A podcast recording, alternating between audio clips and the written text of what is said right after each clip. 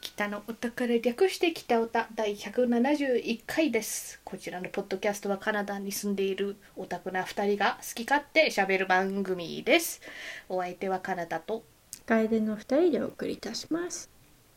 今週のうんカエデちゃん紹介、うん。 Yes What is え it? ーえっと、queer eye ですね。う Yeah ん。あれは今うん7シーズンうんまで出てるのかな。うん日本でも見れるのかな。見れる。日本に行ってるかららね一あ、回そっかそっか。そっか日本で見れなかったら悲しいよねネットフリにありますうん。ネットフリーですね。うんまあ、要は、要はっていうか、 メインの5人組の、えっと、ゲイの方たちが、ゲイだけじゃないと思うあ、あ、そっ厳か、密にえ言うっと、と、まあクイアうんクエアな人たち が、うんなん、なんていうの、メメイイククオオーバーバーーっだよねてね英語があるんですけれどうんうも、んうん、なんかビフォーアフターで変身させるみたいな感じですよね、うんうんうん、そうだね。あればビフォーアフターの人間版みたい なそうそうそうそう。人に施すっていう番組だよね。あねなんかあのーそれぞれシーズンごとに違う町に行ってるよね多分ねそうそうそうそう、うんうんうんなんか本拠地とする、町をうんうんうん選んでねうん、なんか今までなんだっけナッシュビルとかジョージア・アトランタとかあったっけ、うんうんうんあったっけねうん結構サウスの方が多いかなやっぱクイア愛が必要な人って言ったらうんもしかしてあとあのその本人だけじゃなくてうんうんなんかクイアな人をこうもっといろんな人に見てもらいたいみたいなね、うん多分うんメッセージもあるからそういうのがどちらかというと必要なのはアメリカのうん南部だから、そうだねでまあすすごくこう素敵うなんビフォーアフターを毎ねえ回するんだよね本当いいねって思うん何話ぐらいあるのかな一う7 7ぐら話い、ぐらいそうだうね、ん、だから本当一気見しちゃうんだよね毎回新しいシーズンが出るたびうん、うんに。うん1日2日で見てしまってああだよね楽しい時間が終わってしまったってなるんだけれども毎回やっぱりちょっとグッとくるというかあのあるある涙してしま泣くう、うんうん、 「よかったねよかったね」とかうんそんな感じで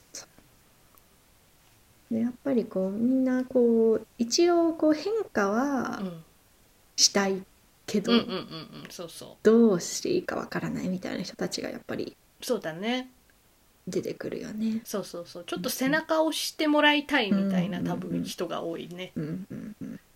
でまあその5人組でこう担当するのは洋服うんと髪の毛とかスキンケアとかそうそういそううそ系うとお家のメイクオーバーとうんうんうんうご飯っていそう クッキングん食そう食そうでもう一人は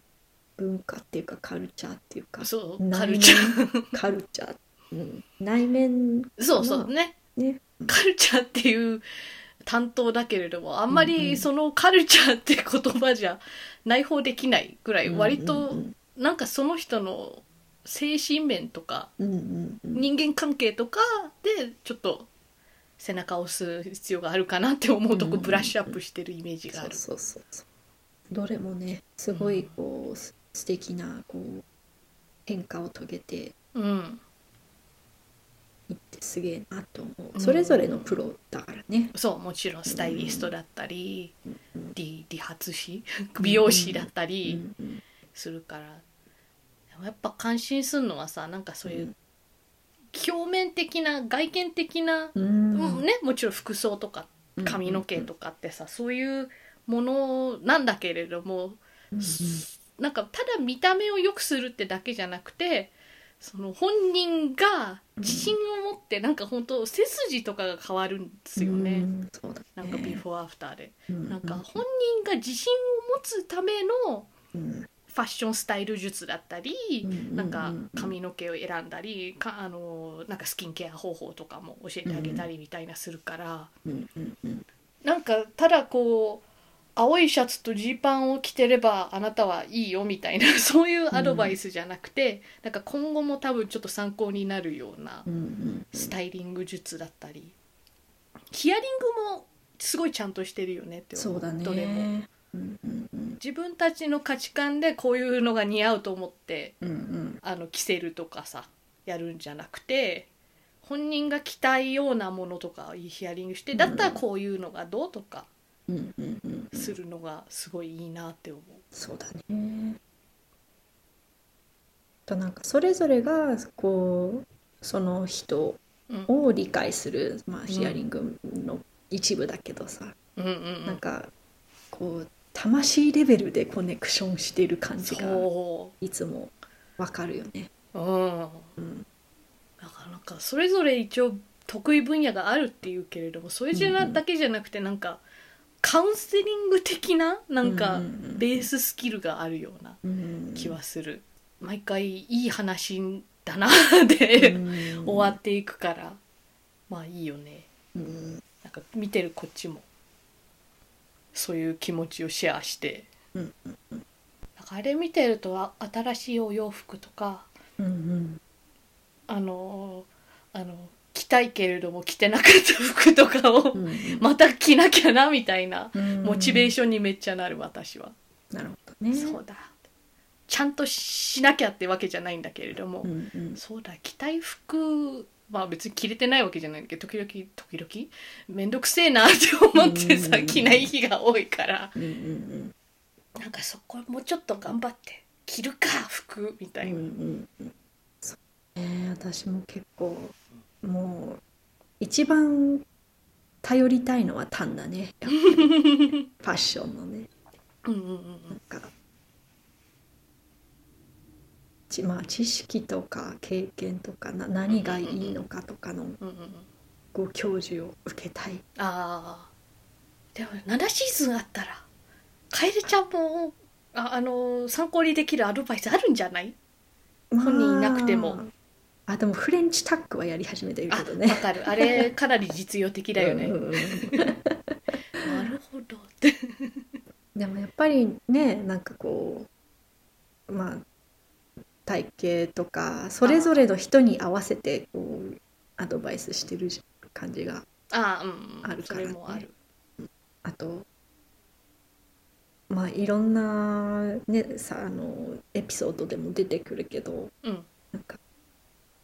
セクシーに感じるみたいなうんうんうんのうをんいつも聞いてるじゃないうんうんうんその人たちそうそうそうどそうどういう服を着て一番セクシーに感じるのみたいそうなそうそうそうセクシーかーみたいなのはこう毎回見ててうんってわかんないなーって思でもい多分タンの言ってるあのセクシーっていうのは本当のなんかセクシーさってだけじゃなくてうなんか態度的な感じだよねそうだよねこう自分に自信持ってるみたいうんうんうんうなん一応そうそうそうそまうあ楓ちゃんもそこは分かってると思うんだけれうんどうんうもんだから実際こうセクシャルアピールとかそういうただうのんうんあのカテゴリーではなくうんうんなんかこれを着て自信満々になれるみたいな意味で英語で多分セクシーってうん使ってるよねとは思う、うんうんあるんだよお洋服にはそういう力が楓ちゃん、うん私はそういう力あるって思ってるから、うんうんうんだからあのコーナー単のコーナーはねすごい満足感を得てねうん見てる、この人も分かってくれたかみた いな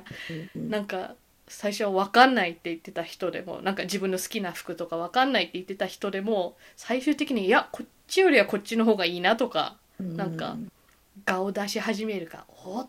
てなんか分かってきたのではないかみたいな目撃できてうんうんいいぞーお洋服はいいぞーって思うのうでん楓ちゃんもセクシーの旅を行こうぜそうだねセクシーを探す旅においおい そうだね。あと楓ちゃんはあとなんかやっぱり子供が生まれてうんうんうん着れる幅もちょっと狭くはなったと思ううんの。やっぱなんかそうだね活動域がそれなりうんうんにうんあるお洋服じゃなきゃいけないみたいな。うんそういうのでセクシーさを感じれる服みたいなのを確かに。買いに行こう ぜうんぜひだね。あるからあるある見てみた経験そう経験値をね。そうそうそうそううんうんやっぱトライアルエラーは結局うん免れないとは思ういくらタンうがんいろんなスタイル知ってるとはいえ だからその何倍かカエルちゃんがこう試せばいいんじゃんないうんうんうんパーソナルスタイリストがいなくても確見つかる見つかるって感じでおすすめはカエルちゃんと、まあ私もなんですけれど、うんうんうんうんおすすめはクイアアイかに。はい。シぜーひズン見て。 7がネットフリに最近来たんでぜひ、うんぜひぜひ。というわけで私単独のおすすめはですね、どんな感じのやつですか、はい。えーえーっと人間になりたい木の人形。ですうん。でこちらねあの多分これ聞いてすぐ分かる人も多いと思うんですけれども「ピノキオ」っていう物語をご存知でしょうか。とはいうんうえんこれはあの多分「ピノキオ」の中で一番人気なのはイメージではあのディズニーのさうん。 1940年に出てるそんなに古くなってみるのたか。いです。その英語を映画版だと思うんですけれども、うんうん。でも私が今回話したいのはそれじゃなくてでしかも確か去年こ私が話したいのも去年出たんですけれど2022年に、こっちじゃなくてディズニーも去年ピノキオ新しく出してるんですよえーなんか実写版のうんうんディズニープラスでしか見れなかったかな映画館でも上映したのかなうんうんうん。でもそれでもないのでほうほうほう。私の話したいやつは、えー、とギエルモ・デル・トロの「ピノキオ」なんですほなのでもう今更ピノキオのネタバレを食らいたくないう方 ってうんあんまりいないかもしれないですけれども一応もうこちらもネトフリで見れるのでう、んうん先に見たい方は今から見てもろてうんうんというわけでこちらはですね、うんえー、とアニメーション作品ではあるんですけれどもこちらはストップモーションアニメーションなんですようんうん。だから実際のなんか小物とかを動かして作った感じのねうんあうのんストップモーションアニメーションなんですよでデルトロ監督のアニメーション作品はこれが初かななんかあんまりどっちかというとやっぱ実写畑の人だからうんうん。そういう意味でもレアな気はするなるほど。あの実写とアニメーションと両方監督する人っていなくはないんだけれども、うん例えばなんだっけどれかの「ミッション・インポッシブル」を監督したブラッド・バード監督も前ピクサーのあの人なんだったっけインクレディブルスとラタトゥイユとかかななんか結構有名なやつやってて「ミッション・インポッシブル」もやってるみたいな監督さんもいるんだけれども、うんうんやっぱどっちかというと実写の人は実写アニメーションの人はアニメーションみたいな人が多くてうんうん。でもこちらはあのデルトロ監督のアニメーション作品でうんデルトロ監督そのこれを作る前から本当アニメーション好きっていうのは知ってたんですようんうん。だからもうそのアニメーションストップモーション特にアニメーション愛が溢れてる作品で。うんうんうん。まあ、もちろんね現代だからあのなんかあのサポートを消すためとかなんかパペットのうんうん。あしそういう意味で CG とかさコンピューターとかをめちゃくちゃ使ってるとは思うんだけれどもかなり実写で撮ってるのにこだわってる気がしますすね。うんうんうん。だから私は残念ながら見に行けなかったんですけれどもなんかミュージアム・オブ・モダン・アーツとかでうんうん。そのパペットとか、あのー背景とか多分の展示なんかもやってて、うん。あ見見れたチャンスがあった人はすごい幸福だったんじゃないかなって思ううんその実物が見れるって。それで話は当たり前なんだけどピノキオなんですようんうん。割と。割とピノキオうんうん。と同時に割とアレンジされてるの。へえっ。ていうなんか不思議な配合具合でうんうん。まああのね木の人形に命が吹き込まれて要するに悪いこととかをしたりしてなんかだんだん人間とはみたいなの学んで最後人間になるみたいなさうんうんそこはねすごい大まかなピノキオの話なんですけれどもこう時代設定があのファシストムッソリーニが統治してたイタリアだから、えーとうんうん第二次世界大戦っていうバックドロップがあって。こだからそのピノキオというストーリーにそういうファシズムとかううんうんだからファシズムだとやっぱりこう兵隊徴兵されてさこうんうんううんこうまあ男の子だけれどもこう子供だけれどもこう少年兵としてこうしなきゃみたいなさ統率感とかすごいやっぱ大事にされるうん時代じゃないですかうん多分だからそういう時代背景でなんかそういういい子でいなきゃいけないみたいな中にやっぱりこう言うこと聞くみたいなのってありがちじゃんうんうん親の言うことを聞く。でもあえて そういうところそういう時代背景をにおいてなんかさやっぱいろんなことに出会うからその中で言うことを聞くのがいい場合じゃない場合もあるよみたいなうんうんうんうんなんかそういう権力とかに反抗するみたいなのをいいこととして描くっていうのがなんか面白いなって思った。うんうんうんなんか、まあ、これはディズニー版にもあったけどやっぱ大人の中でも悪い人がいたからさそういう人には言うこと聞かなければいいっていうのもあるけれどもなんかちゃんとそういう戦争とかなんかそれなりにピノキオも考えてここは言うこと聞かなくていいなみたいなさうんうんストーリー展開にしたのがあーただ従順でいればおとなしく言うこと聞けばいい子ではないみたいなうんうんメッセージ性が込められててそういうなんか子供へのメッセージにもなるしファシズムは良くないよっていう普通の、あの部分もメッセージに組み込まれてるのがうんうんなんかそういうところをファシズムなんかは多分じであのちっちゃい子なんかは分からないけれども、うんうんそういうとこは大人の方が刺さるメッセージなんじゃないかなとは確か思うあ他に面白いなって思ったのがピノキオってね木の人形が急に命吹き込まれて人間になるわけじゃん、まあいにやあうのん人間になる物語じゃんうんうんだからこう前デルトロ監督の何の話だったっけ「シェイプ・オブ・ウォーター」かなあの魚人とうん恋愛するやつ、なんかその時とかにも言ったと思うんですけれどもこの監督人外がすごい好きなんですようんうんで人外が単体で好きというよりは人外がなぜ人外なのかうんだから人との違いみたいなのを描くから人外が面白いみたいなさうんうんなんかそういう意味で人外がすごい好きなんですよなるほどだからこのピノキオも人外なんですようんピノキオものなんだけれどもただなんかおじいさんが最初さ作ってあのー動き始めた時なんかはかなり多分フランケンシュタインの怪物博士の怪物みたいなうんあたりと同じような感じのステップ踏みみたいなのがあってだから最初はちょっとね酔っ払ってあのほん実の息子を失って悲しみのあまり酔っ払ってうん作った人形だったのうんうんうんそれがその夜急にね命が吹き込まれて動くようになってでだから次の日の朝急に動く人形がいるもんだからおったまげ てもう恐怖に陥ってうんうんでその恐怖の後には言うことを聞かないからうんなんか怒りみたいなのが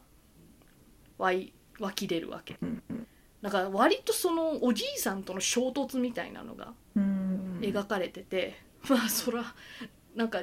自分の息子のつもりで作ったけれどもさ、うんうん木の人形じゃん うんそれが急に命吹き込まれたらまあ当然な結果かなとかそう思いつつもなんか途中からはなんかそれを受け入れてもこうなぜ息子のように同じように動かないんだみたいなうんなんかそういうそのおじいさんサイドの親になるみたいな過程をめっちゃ描いてる映画で、なるほどまあ、主人公はピノキオなんだけれどもそこのピノキオの人間になるにはみたいな人間への理解人外から人にへの理解みたいなうんその物語と並行して、おじいさんのジェペット側のなんかただ言うことを聞かすってだけじゃなくてなんか親としてこう愛すってどういうことなんだみたいな物語も並行して描いててだから結構長いっちゃ長いんだよねこの映画うんうん2時間超えてたと思うこあ2時間超えてないかギギリギリ117分ううんうんうんうんだから3分であと3分で2時間うんだからちょっと長めではあるんだけれどもなんかそのストーリーのシンプルに見えて実はなんかいろんなものを描いてるみたいなのがすごい濃厚でうん私は全然長く感じなかったなるなんかそういうとこシンプルな構造に見えて実は割と難解ななんか気持ちの変化みたいなのを描いてるのはデルトロ節かなって私は思ってるあと人外だしであともう一つ並行に描いてるのがそのあのコオロギうんうんコオロギがこのバージョンにも出てて、うんそのコオロギも最初はそのあのピノキオの元となった木に住んでたなんかこう将来は有名な作家になるんだみたいなうんうん理由でちょっとお供になり始めたコオロギだったのだから最初はねどっちかというとそのこの子の言うことをあのゆあのお世話をしてたらうんうんそのあの命を吹き込んだ存在になんかなあなたの願い一つ叶えてあげるよって言われたから、うんうんそのまあ富と名声のためならやってやらんでもないかみたいな感じだったのがうんもう最後の方にはその富と名声とか関係なくその自分の願いを使うみたいなうんうんだからこうコオロギの癖して人として熟成していくみたい ななんかその過程も面白いし、うんあとそのもともとジェペットおじいさんの職業がねまあ、うん木彫り職人なわけうんでその一つやってた大仕事がその町の教会のイエス・キリストのさなんかあの卓形であってる貼り付けうんうんにされたさ、あの十字架を彫るってわけだったわけうんうんだからメインテーマではないんだけれどもそういうキリスト教みたいなさやっぱ背景があるわけよこうんのうんうん世界観の中には。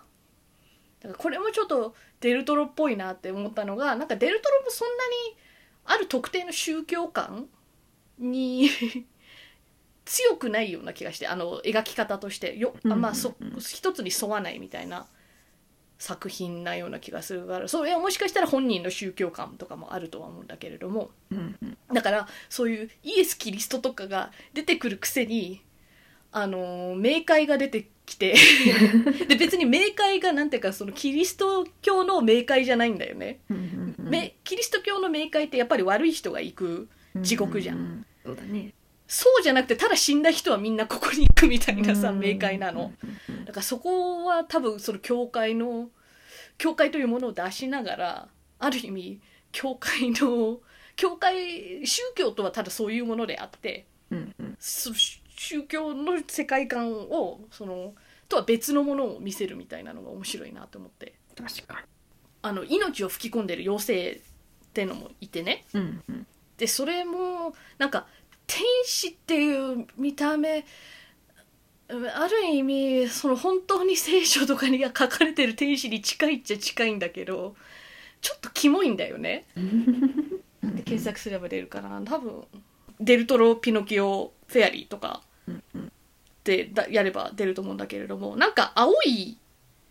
全体的に青い人で最初もねなんかその人そのままで出てくるんじゃなくて火の玉みたいなものがいっぱい合体したらその人になるみたいなちょっとちょっと怖いっていうのがやっぱりまたデルトロっぽいなと思って目が光ってる目が光ってるうんうんうんしかも羽も6枚くらい生えてて羽も全部目でできてるみたいなはあ全部じゃないんだけど目目が生えてんの羽うんうん羽にだからなんかそんな言動とかがさそんな怖くないからホラーとまではいかないと思うんだけれどもそのキモさみたいなのうがんうんデルトロっぽいなって思ってでその妖精が良かれと思ってそのピノキオにね命を吹き込んであの人間というものを理解したらだったっけなまあ人間にしてあげるよみたいなさうんうん言いい子でしたら人間にしてあげるみたいな約束をするわけだから冥界に行くとその妖精とついになる妖精がいてうんうんでそっちは「です」っていうだから「死」を司る妖精がいて、こっちはねなんか同じような青いトーンなんだけれども、うんなんか顔とかちょっと似てはいるんだけれどもあのスフィンクスみたいななんか四足歩行のおー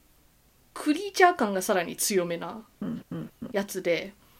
ででこのピノキオはね、まあ、ピノキオが冥界に行くんですようんうんうんでもご安心くださいピノキオはあの人なんだけれどもこの時点では人でならざる人外だからうん死ねないんです、うんうんうんうんだからあのこの映画の中では制約としてちょっと時間を経てば地上に戻れるからみたいななるほどねだから最初にその死という概念にデスにあった時とかもさデンスがうんあーまたおお姉さんだか妹だけわかんないけどあの人の仕業かみたい ななんか余計なやっぱりレスとしてはこう命あるもの終わりがあるあの死という終わりがあるみたいなルールにのっとって 多分いろいろ物事を運んでるのにこういうわけをわからん不死みたいなさものを作った上になんか結局でも面倒見んのは私かよみたいな感じでう。んうんでそのピノキオが冥界にいる間はちょっと話し相手みたいになるんだけれどもうんだから私この「です」っていうキャラクターが割と好きで最初うはんうんちょっと面倒くさがりかなみたいなとかちょっと冷たいかなって思ったのが実はでも言うてもしかして生を与えてくれた妖精より責任感があるのかなとかうんうんうんっていう一面も見えたりして、うん、だからなんかその死生観みたいな表し方もやっぱりデルトロかなって思った、うんなんか死というもの怖いものとして描かないみたいなうんうんしかも死も生もあの声優さん俳優さん女優さんが同じ声なんだよねうんで実際姉妹かなんかだからそういう意味で表裏一体みたいなさうんうんなんか別の存在なんだけれども一緒みたいなうんうん描き方みたいなのも本人の宗教観なのか死生観なのかにちょっとリンクしてんじゃないかなみたいな。だからそういうところの描き方はやっぱディズニー版の、まあ、ディズニー版の「ピノキオ」って言っても私も最後見たのだいぶ前だからさうん記憶曖昧ではあるんだけれどもそういうとこ掘り下げはあんまりなかったようなイメージがあるから。うんうんそういうとこはデルトロのピノキオの面白いところかなと思うしうんうんあとあのクジラうんうんクジラじゃないのねあそうなんだあのどうやら原作にも書いてあるのはクジラじゃなくてなんかドッグフィッシュっていううん生き物らしいのうんうんなんかクジラっていうよりはでかい魚みたいなうんうんうんうんまあでもまあでかいクジラみたいなさ魚なんだけどこれもやっぱちゃんとデルトロ版には出るんだけれどもうんうんこれが一番怖いと思うやっぱりそこのシーンは迫力があるねなんか飲み込まれて魚自体もさデザインが結構モンスターっぽくてうんイボだらけだしいいいわば醜いみたいなうんうんでもこだわりのある醜いなんだろうなみたいな感じだからなんか全体的にどのキャラクターとかなんか造形も、まあ、デルトロ本人が作ったわけじゃないんだけどデルトロが選んだ人が、あのーちゃんと作ったデザインだからなんかうん愛があるなっていう映画ね、うんビジュアル的にも。だからこうこう単純なストーリーなんだけれどもビジュアル的にストップモーションだからさなんかめちゃくちゃ手間暇かかる手法じゃん。なんかそういう意味でも愛はこもってるしなんかキャラクターデザインとかも全然手抜きがなくて愛がこもってるし、うんってわけでなんかすごい本当監督のアニメーションへのラブレター感もうん詰まってるねだから結構ねアカデミー賞もノミネートされたしなんか、まあ、総なめしたのは「エブリシング・エブリワー」だったんだけれども、うんそれなりに賞もこれ取ってて、まあ、納得するやつだしなんかレッドカーペットとかさ監督が歩く時にうんうん多分毎回そのピノキオのパペットのあの、まあ、いろんな バージョンがあったんだけれど多分それのうちどれか一つ持ってて、なんかこのパペット自体も要するに俳優みたいに扱ってうて、んすごい可愛かった。うんなんか記者会見とか写真撮られる時は毎回このそのピノキオにも手振らせたりさうん一緒にポージングしたりしてなんかちゃんとその自分が作った作品であるのと同時になんかこれも俳優なんだよみたいな扱い、うんでインタビューなんかでもまあその実際パペットってだけじゃなくてそれを実際動かした人とかなんかもうまあある意味この場合は俳優みたいなもんじゃん。うんうん動きをデザインしてるわけだからだからちゃんとそうそのチームで作ったみたいなうんうんストップモーションへのラブレターなんだみたいなのが愛が詰まってんなと思って、うんうんいい映画でしたでここからがね、うん一番盛大なネタバレなんですけれども、うんあのー多分他のピノキオ版と結構一番違う部分もしかしてこのラストかなって思うのが、うんうんまあ、ラストあのピノキオ人間になるんですようんその自分が本当はなんかこう死なない存在だったのがなんかちょっと取引して最後は死ぬけれどもおじいちゃんを助けられるみたいな展開になるからそういう取引をして助けるわけうんうんでそれを見たコオロギがだからこんなのあんまりだっていうことで自分の願い一つだけね願い叶えられるって言ったからうんその願いを使って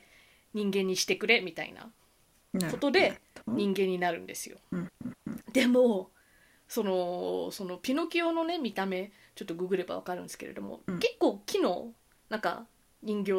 感あるじゃん、うんうんうん全体的に木のテクスチャーがあって、うんうん人間になったピノキオはねこのまんまなんですよ、 はあおーうん、うんうんうんだからそこもなんかそのデルトロのやっぱ人外好きみたいな、うんうんうんちょっと炸裂かなって個人的に思ってて。うんうんまあ、人外好きなのと同時に人とは何かみたいな話になるわけじゃんうんだからそのこの映画のその見せ方としては姿が異形とかなんかそういう部分は人間かどうかとは関係なくて、うんうんだからもしかして自分を投げ打ってでもこう人を助けるとかなんか愛情とかなんかそういう気持ちとかの方で人かどうか測ってるっていうメッセージだと思うの。うんうんだから人形のビジュアルのまま終わるんじゃないかなみたいな、だからなんかそういうメッセージも割と好きで私はだから私の好みドンピシャではあったそのあえて人っぽくならないのがうんうんうんでね最後がそれのせいでまた切ないんだよだから一応人間にはなったんだけれどもうんうん木の人形だからさ年は取らないわけよだから周りのみんなが先に死んでいくのまあどっちみち子供だしね、ううん上はおじいちゃんだしコオロギもコオロギだから、うんうんそういう意味では先に置いていかれるのはそういう運命だったかもしれないけれども多分不老不死不死ではないけど不老の人外みたいな扱いなんだと思う、うんうんだからそう最後がねなんかみんな死んでってお墓が増えていくみたいなうん描写なんだけれどもナレーションとかの音楽のねあのトーンから別にそれは悪いことじゃなくて、まあ、みんな生を全うしたんだみたいなメッセージ性でうん結構ハッピーエンドなんだよねトーンとしては。うんうんそれで最後はみんな見送った後どうやらなんかもしかして彼は自分の冒険に行ったかもしれない。うんであのもう不死ではないからあのね人間になったっていううんうんことだから多分その自分の命を大事にしながらなんか冒険に出たんだと思うみたいなうん締め方がビタースイートなのかなみたい ななんかそういうその終わり方もとっても逆ディズニーみたいな。うんうん気がするかなって思った、なんかそこであのクジラから出て人間になってはめでたしめでたしってなんかそういう終わり方ではなくてなんかその後もう続きもあるしなんかなんかそれぞれの人生も続いたんだろうなみたいなうんうんうんうんなんかそういう話の切り取り方が面白かったです。だから別にねあのディズニーのピノキオが悪いって言ってるわけではなくて、うんうんうんもちろんそういう古典がもうあるからこそあえて違うことをするみたいなのが面白いかなって思って、うんうんうんそういう意味で2022年にピノキオをまたやるみたいなうんうん意味はすごい大いにあった作品かなって思うなる。だからみんなが知っている物語だからこそあえてうんうんおすすめしたいみたいなうんうんうん作品ですね。というわけでどうですかネットフリで見れるピノキオ。これは二重丸だな。やったーどこら辺に特に惹かれたとかありますかいやーなんかやっぱりメッセージ性が、まあ、大人も子供も楽しめるっていうか、まあ、もちろんね、ディズニーのも楽しめるとは思うんだけどなんかこうう、んうんうん子供目線っていうかやっぱピノキオ目線がすごく強い感じがやっぱりするじゃない、するするする。でもこれはこうそのジミニー・クリケットのうん成長とか、うんうんうん。ジュゼップのうん変化とか、なんかうんうんうんいろいろこうなんだろうなキャラクターそれぞれのなんか成長とか変化とかをこううんちゃんときちんと描い描かれているうんような感じがしてなんか私もこうディズニーの「ピノキオ」は本当、最後見たのいつだろうっていうぐらだよいねなんだけ どなんかまあでも一応それなりに分かってるうんうんうんうんストーリー内容だうんから、なんかそれのちょっと新しいバージョンじゃないけどうんうんうんうん見てみたいなと思った。よかったえー、北オタはお便りを募集しています。ツイッターで、ハッシュタグ北オタでつぶやいてください。では、お相手は楓と。かなたでしたそれではまた次回さようなら